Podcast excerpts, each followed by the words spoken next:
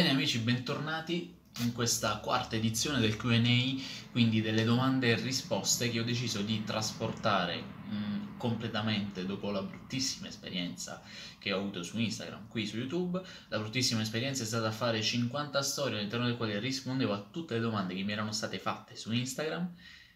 e per un bug di Instagram per qualche giorno fa c'è stato, qualche settimana fa c'è stato questo mm, boom, questo down e, e niente, 50 storie perse e quindi ho deciso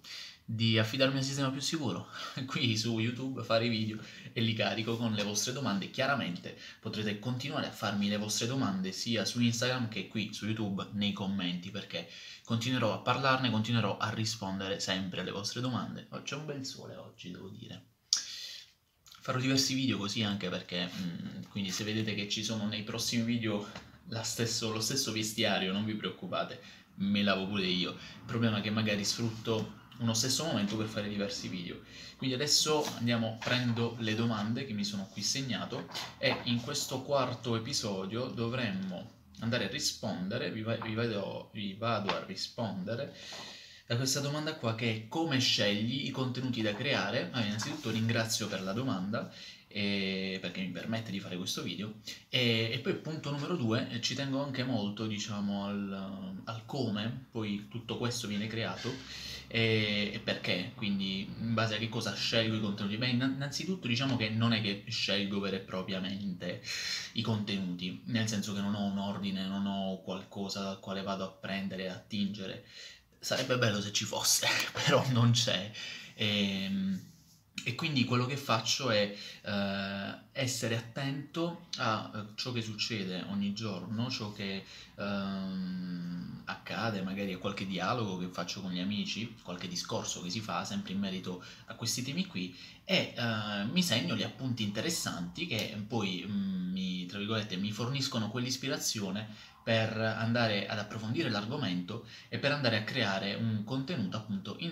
inerente a quell'argomento all'interno del quale vado appunto a parlare, a, a, spiegarvi come la penso e quella che è stata soprattutto la mia esperienza, perché una cosa che evito di fare è parlare di cose che non so, per cui se devo parlarvi di un'applicazione come ho fatto per esempio con Sweatcoin, se devo parlarvi di qualsiasi altra cosa, anche Snapchat, un po' di video tutorial che ho fatto, prima ci metto le mani in pasta, faccio un po' di esperimenti, vedo come funziona, vedo come reagiscono le varie cose, dopodiché vado a parlare, quindi eh, i, i miei contenuti vengono creati sostanzialmente a partire dall'esperienza pratica, reale, della vita vissuta concreta di ogni giorno, all'interno della quale ovviamente conosco persone che parlano di questo, quindi tecnologie, applicazioni, internet, web marketing, social media e tutto il resto, e, e capto questi segnali che mi danno poi l'intuizione, l'ispirazione di fare questi contenuti. Quindi in questa maniera qui creo questi contenuti e secondo me questo è un buon metodo anche per te se vuoi cominciare a creare contenuti